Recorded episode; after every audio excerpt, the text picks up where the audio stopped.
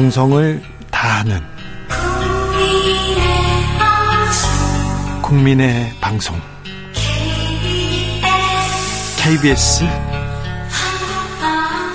주진우 라이브 그냥 그렇다고요. 뉴스를 향한 진지한 고민 기자들의 수다.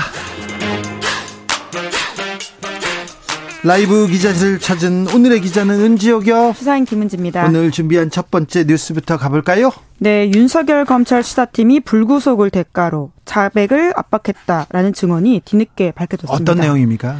네, 먼저 사건 개요부터 말씀드려야 될 것 같은데요. 이게 네. 국정원 댓글 사건 관련된 것이거든요. 네. 국정원 댓글 사건은 2012년에 당시 국정원 심의전단 직원들이 조직적으로 댓글을 달았다라고 하는 것인데, 그렇죠. 그때 이제 윤석열 대통령이 당시 수사팀장을 맡은 바가 있습니다. 박근혜 정부 초기에 최동욱 검찰총장 후에서 여주지청장이던 윤석열은 댓글 조작 수사를 합니다. 열심히 합니다. 그때.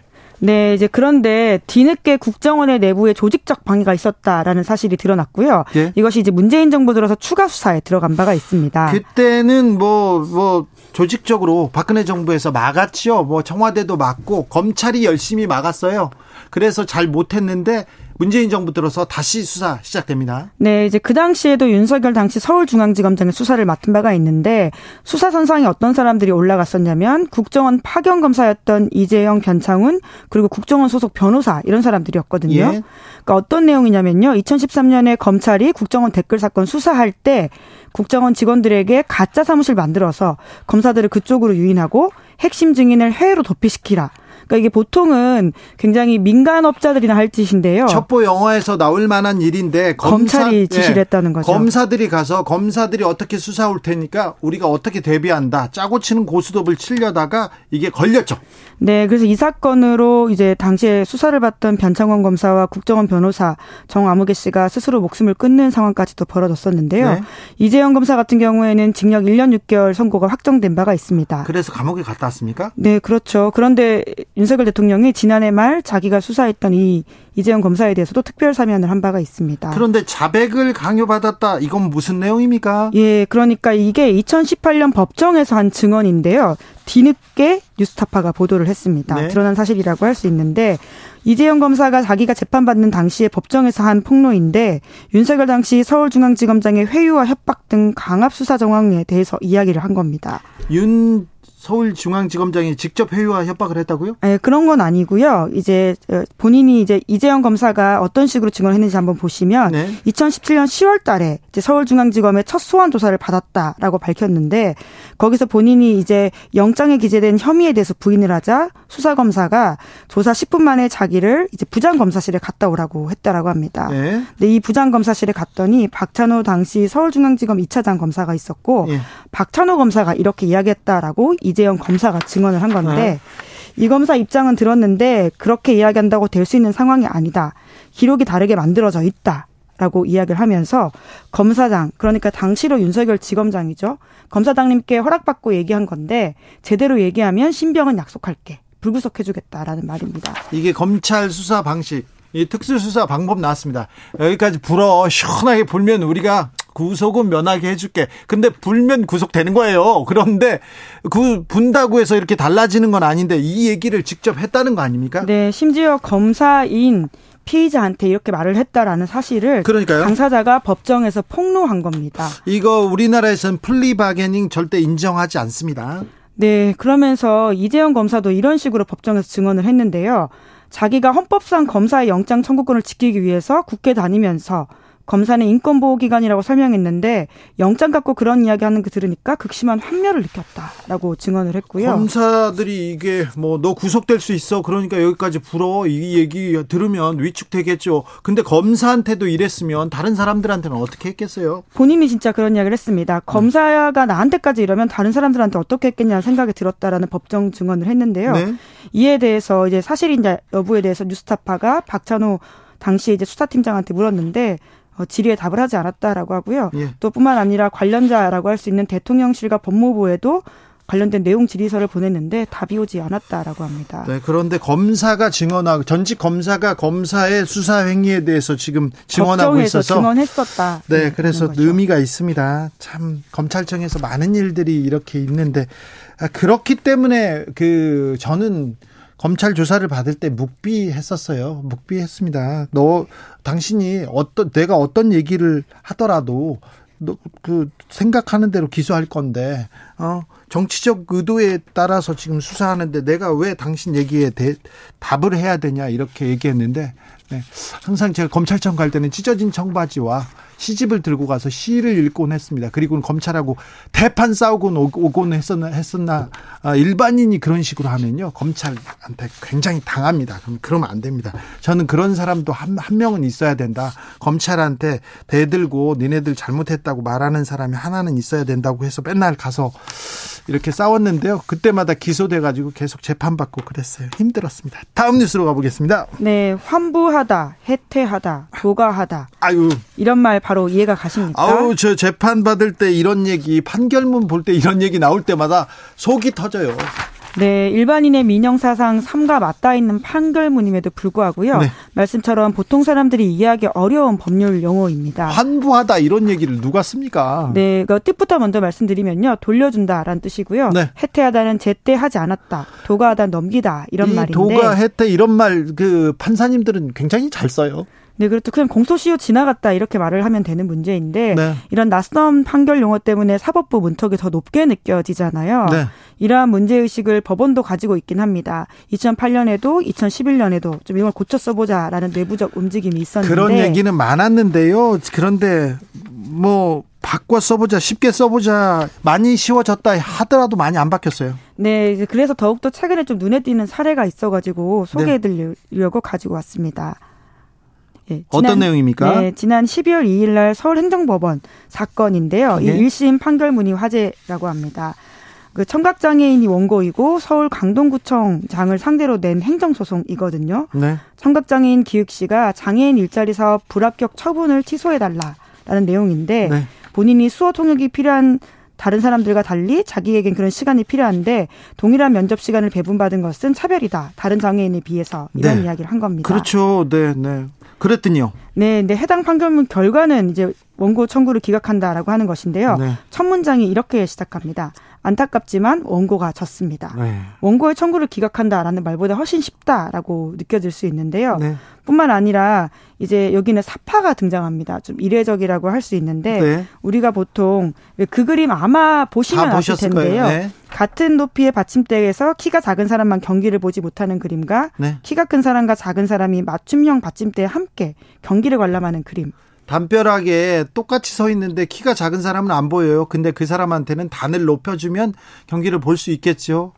네, 기회 평등과 결과의 공정을 설명하는 유명한 사실 외국 사례이거든요. 네. 그래서 이퀄티와 이퀄리티, 공평과 평등을 설명하는 경험 예, 뭐 용어이긴 한데요. 네. 이런 것들을 동원해 가지고 아, 이, 이, 판결문 보고요. 가슴이 뭉클했어요. 자, 우리 법이 우리 사회가 약자들한테 이래야 된다 이렇게 생각돼서 너무 좀 감동적이었습니다. 울컥했는데 좀 어, 법원에서 변화의 조짐이 보입니까? 네, 이제 더 좀 조짐이 보였으면 하는 바람으로 소개하는 기사고요. 이런 내용들이 더 많이 퍼져서 사법부에서도 좀 더 많은 변화가 있기를 바라기 네. 바라고 있습니다. 이 판사님 매우 좀 칭찬하고 싶습니다. 훌륭하십니다. 네. 아, 판사님 아주 훌륭하셨어요. 다음 뉴스는요? 네, 블랙핑크 콘서트에 참석한 마크롱 프랑스 대통령이 구설에 올랐습니다. 네. 예, 뭐 결론부터 말씀드리면 블랙핑크 문제는 아니고요. 마크롱 대통령에 대한 지금 시민들의 민심이 좋지 않기 때문이라고 할 수 있는데 아니 그러니까요. 이런 얘기 하면 안 되는데 이게 사진 찍는 사람으로 나선 대통령 이렇게 해가지고 나왔더라고요. 네, 블랙핑크가 현재 월드 투어 중인데 파리에서도 공연을 하고 있거든요. 아, 파리에서도 인기 많습니다. 그렇죠, 엄청 많은데요. 이제 프랑스 대통령 마크롱의 부인 브리지트 마크롱 여사가 이사장으로 있는 자선 단체가 주최한 콘서트에도 갔었다라고 합니다. 네. 여기에 이제 마크롱 대통령 부부가 당연히 참석을 했고 블랙핑크 멤버들과 찍은 사진이 공개가 됐는데요. 네. 말씀처럼 문제는 타이밍입니다. 네, 대통령 사진사 어떻게 보면 아우 소탈한데 이분 서민 같아 그래가지고 칭찬받고 특별히 프랑스에서는요 개인적인 그런 그런 일에 대해서 뭐 뭐라고 안 하거든요. 그런데 왜 화나, 화났을까요? 네, 지금 연금 개혁에 반대하는 시위가 굉장히 프랑스 전역을 휩싸고 있는데 이에 대해서 프랑스 국민들이 좀 한가하게 사진 찍고 있는 게 아니냐 이런 좀 댓글을 달고 있다라고 합니다. 연금 개혁 반대 시위요? 네, 그렇습니다. 내년에 내년이 아니고 내일도 크게 열릴 예정이라고 하는데요. 연합 전선을 구축했던 프랑스 8개 주요 노동조합이 함께 한다라고 합니다. 네. 핵심 내용이 뭐냐면요. 프랑스 정부는 지금 현행 62세 그러니까 62살인 정년을 2살 더 늘리겠다. 2030년까지라고 밝히고 있거든요. 정년을 늘리겠다고 하고 네, 그리고 연금을 수령하는 기간을 1년 더 연장한다라고 하는 것입니다. 네. 이에 대해서 이제 시민들의 반대가 거세 가지고요. 이미 1차 파업이 1월 19일에 있었습니다. 네. 이제 그럼에도 불구하고 프랑스 정부가 한치도 양보할 수 없다. 라고 해서요. 지금 관련된 법안이 2월 6일이면 이르게 본회의에 통과될 가능성도 있다고 합니다. 마크롱 대통령이 연금 개혁하겠다, 연금 개혁하겠다고 했어요. 그런데 어, 좌절됐었나요 그 전에는? 네, 첫 번째 임기에서 그랬었는데요. 아마 노란 조끼 시위들 기억하실 겁니다. 네. 굉장히 좀 거세게 있었었는데 이것도 이제 코로나 19가 유행하면서 2020년에 마크롱 대통령이 결국 밀어붙이다가 모든 논의가 중단된 바가 있거든요. 네. 연금 개혁이라고 하는 게 이제 워낙 시민들 피부에 와닿는 일이다 보니까 정치인으로서는 고양이 목에 방울 달기 같은 지점이 좀 있습니다. 네. 그럼에도 불구하고 필요하기 때문에 섬세하게 다가가서 접근해야 될 있는 개혁 작업이라고도 볼 수 있는데요. 하지만 과거에 이미 이제 정년 연장 관련해서 실시했다가 반대 여론 여파로 사르코지 대통령 같은 경우에는 2012년 대선에 패한 바가 있어가지고요. 마크롱도 어떻게 보면 정치적 운명을 걸고 네. 하는 것이라고 볼 수 있습니다. 국민 생활과 직결되는 겁니다. 우리나라에서도 연금 개혁 얘기가 나오는데요. 아, 토론이 필요합니다. 먼저 그리고 국민의 뜻을 모으고 얘기를 잘 들어보고 뭐 다양한 의견 가운데 최선의 안을 내야 되는데 우리도 좀 프랑스에서도 배우고 다른 나라는 어떻게 하는지 좀 보고 이렇게 논의가 진행, 진행됐으면 좋겠는데 연금 놓고 지금 여와 야가 만나지도 않고요. 토론도 제대로 안 하고 있더라고요. 네. 지켜보자고요. 기자들의 수다 시사인 김은지 기자와 함께했습니다. 감사합니다. 네, 감사합니다. 교통정보센터 다녀올게요. 김민희 씨.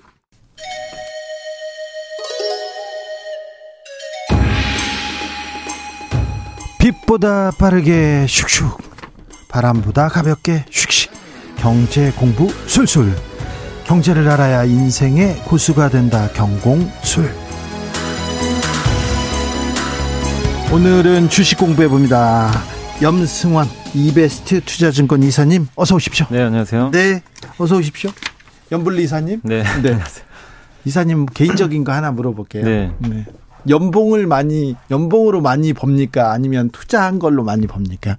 아그 저는 이제 저 투자는 하고 싶은데. 네. 투자를 못 하게 법적으로 금지돼 있어요. 아 그럼 다른 주식 못 합니까? 주식을 못 해요. 못 해요? 막아놨어요. 아 그렇구나. 아 왜냐면 이제 제가 방송에 나오다 보니까. 아 예. 어, 한마디 하면 영향은 그렇죠. 네. 네. 아니 정치인들 그리고 그 관계 기관장들도 막 주식 신탁하고 그래야 되는데 네. 그거 잘 안 한 사람들도 있더라고요. 그런데 네. 이런 거 이런 거 굉장히 중요합니다. 네, 네. 사모님도 안 하세요? 아예 아예 그 직계 좀 비 속은 아, 못하게 좀 돼 있어요. 이따가 저한테는 네. 어떤 주식을 사라 네네네. 얘기 그런 거는 해, 해 주셔도 네, 되죠. 네네. 제가 제가 들어가지고 제가 여러분들한테 얘기하는 건 괜찮죠. 네네네. 알겠습니다. 시작하겠습니다. 공부. 산타랠리는 저도 압니다. 연말 연시에 이제 아 내년은 경제가 좋아질 거야. 그러면서 네. 조금 오른다. 근데 올해는 산타랠리가 없었어요? 없었. 그러니까 작년 말이죠. 작년 네. 말에는 없었죠. 네, 작년에는 없었고 네. 올 초에는 근데 좀 오른다면서요. 시장 어떻습니까? 보통 이제 연말에 산타랠리 그다음이 보통 1월을 1월 효과라 그래요. 네. 그래서 1월 1월에는 이제 희망차게 네, 희망차니까 네. 보통 올라요. 네. 근데 이제 작년에 1월 효과가 전혀 없었고 어. 사실 올해도 제 기억엔 1월 딱 첫째 날하고 둘째 날은 증시가 되게 안 좋았습니다. 네. 그때 코스피가 2180까지 빠졌어요. 네. 근데 그 이후로 정말 정말 이게 질주를 해 가지고 네. 지수가 2450까지 한 300포인트 가까이 계속 올랐습니다. 지금요?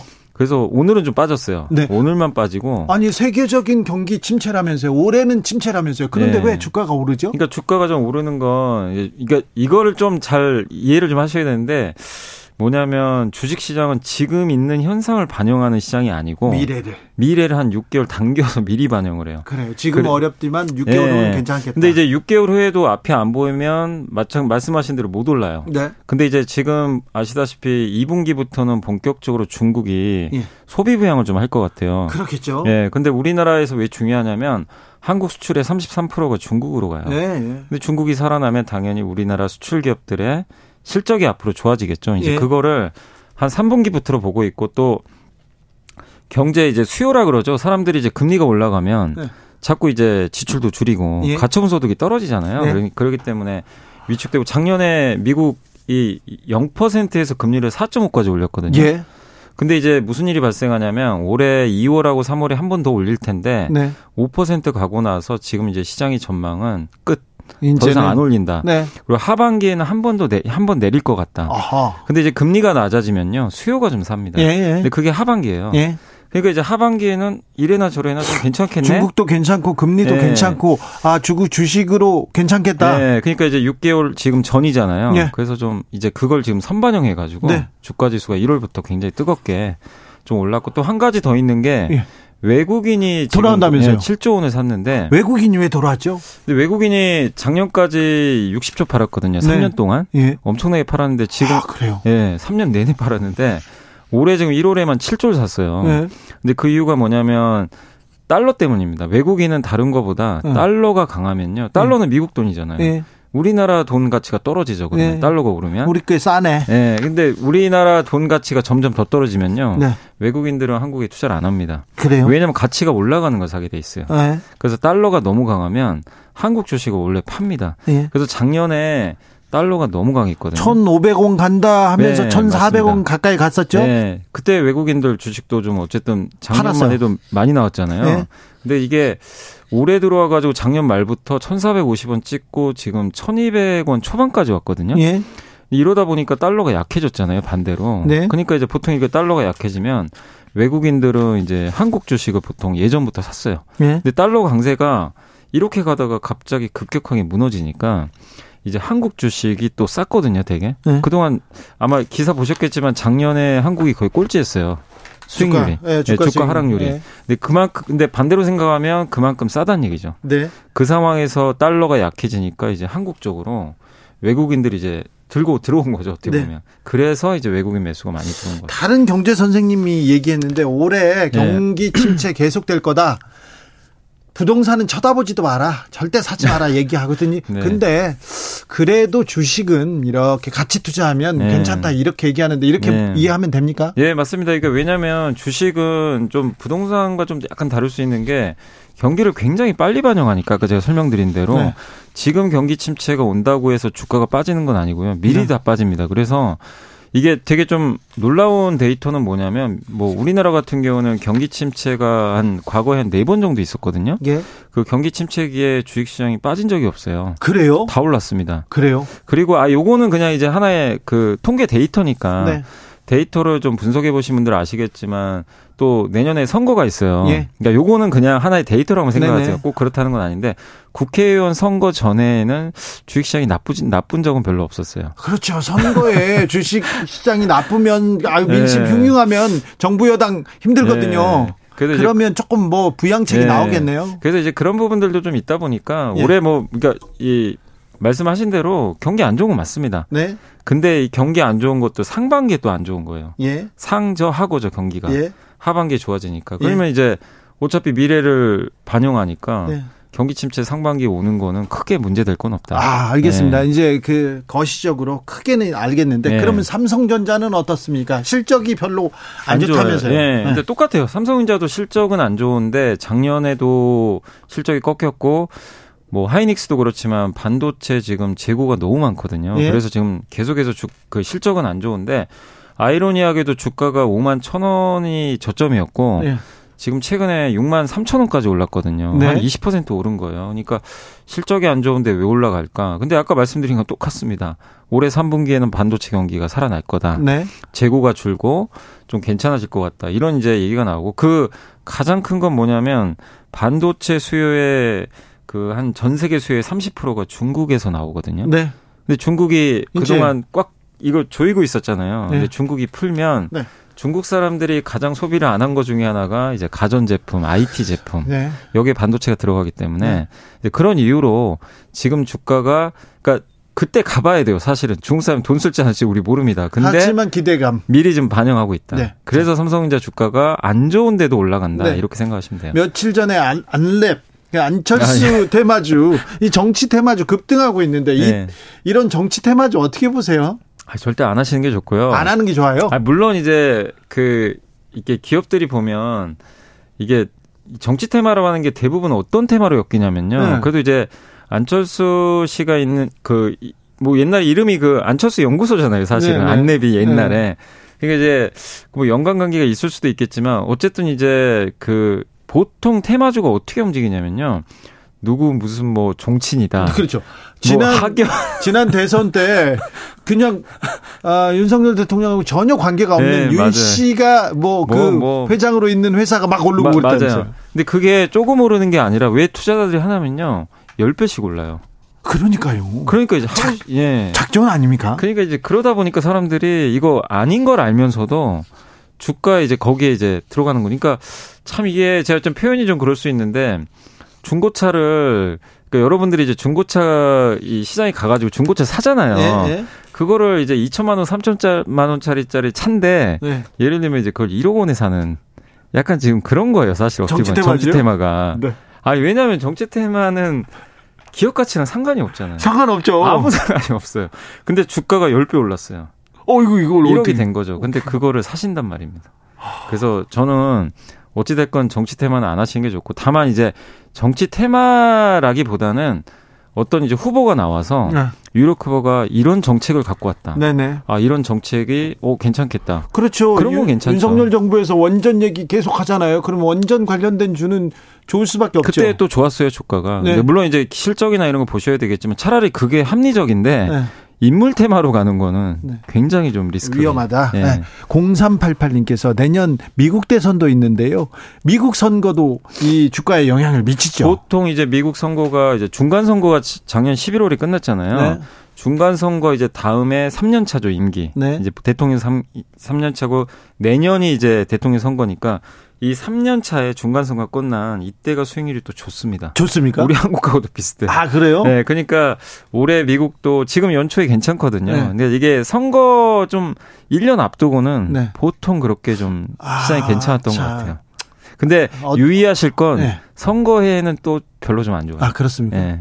선거 그냥 내년 3관 올해 하반기 내년 상반기까지는 괜찮다 네. 이렇게 보네요. 네.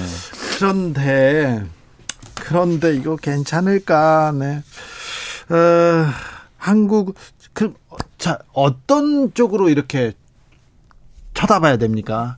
에, 테슬라 보던 사람들은 너무 불안해요. 아. 어, 오너 리스크 너무 심각한 것 같아요. 얘기하는데. 근데 테슬라도 사실은 이제 좀 약간 실망했던 게 이제 주주분들도 왜 갑자기 그 트위터로 인수해가지고 네.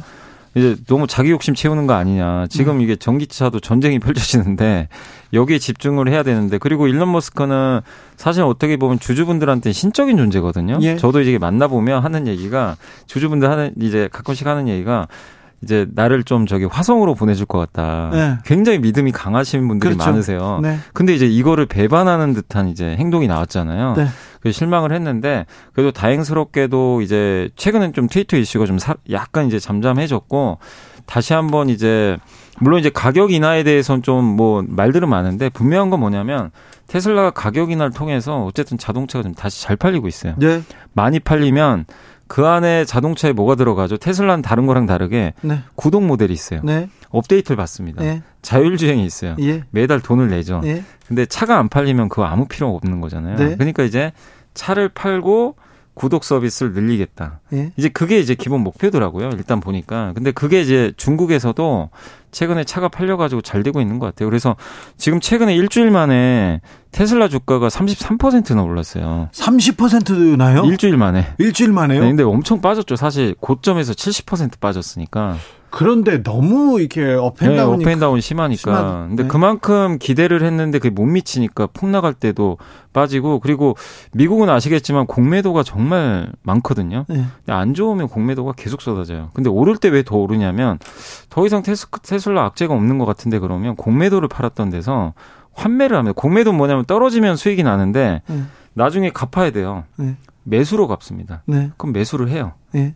그러니까 이제 더 올라가는 거죠 오를 그래. 때. 그러면 테슬라는 좀 전망이 희망적이다 이렇게 보시면 이제 더 나쁠 거는 별로 없어 보이는데 그래. 왜냐하면 이제 30% 올랐는데도. 아 그러니까 이제 여기서 더 간다 이거보다도 네. 이제 70% 빠졌잖아요. 그동안 여러 악재들이. 예. 근데 이제 더 이상 그런 걸 더 악화시킬 만한 악재만 없다면 네. 뭐 주가는 이제 크게 뭐 빠지진 않을 걸로 예상을 하고 네. 있습니다.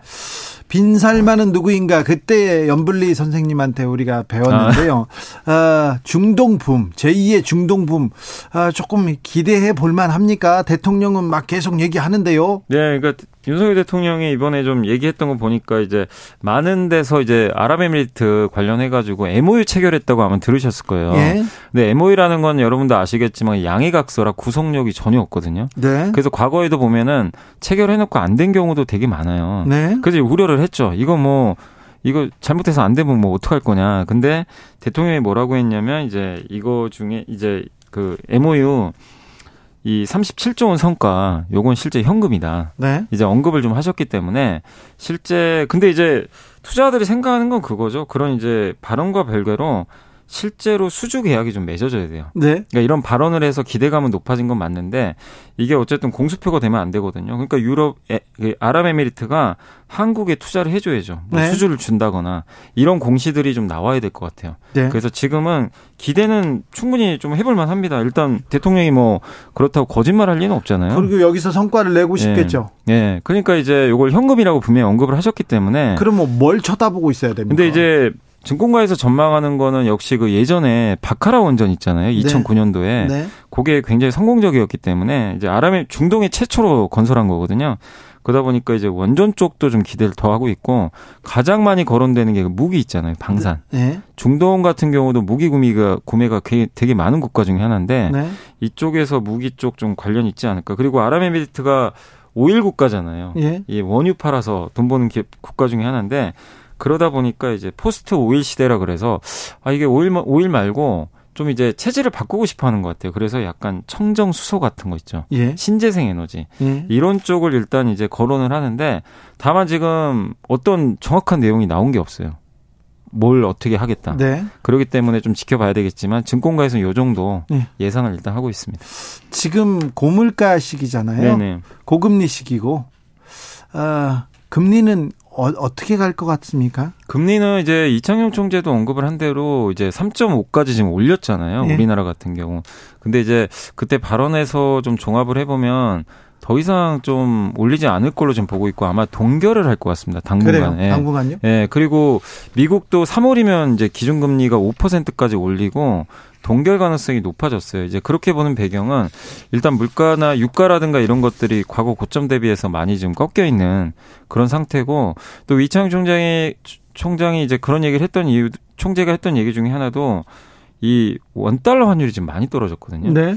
환율이 자꾸만 이렇게 올라가게 되면 우리나라 통화 가치가 떨어지잖아요. 네. 근데 그 상황에서 만약에 우리나라가 금리를 또 안 올리게 되면은 미국과의 통화 가치가 더 벌어지고 그러니까 금리가 오르면 어쨌든 이제 그 나라 통화 가치도 같이 가는데 우리나라 환율이 계속 올라가면은 이게 좀 부담이 될 수밖에 없습니다. 네. 원달러 환율이. 그래서 지금은 근데 환율이 떨어졌기 때문에 아마 금리 동결하기에도 좀 부담은 없다. 그리고 네. 마지막으로 부동산 PF도 조금 잠잠해지긴 했지만 네. 아직까지 우리나라 좀 가계부채 문제가 있잖아요. 예. 이런 부분 때문에 아마 동결할 것 같습니다. 짧게 하나만 물어볼게요. 네. 고물가 시기인데 계속해서 전기요금은 오르겠다, 현실화하겠다 얘기합니다. 현실화가 아니라 계속 올리는 건데 네. 이럴 때는 한전주 시기야 이렇게 얘기하는 사람한테는 뭐라고 얘기해 주시고 근데 한국전력은 정부가 컨트롤하잖아요. 네.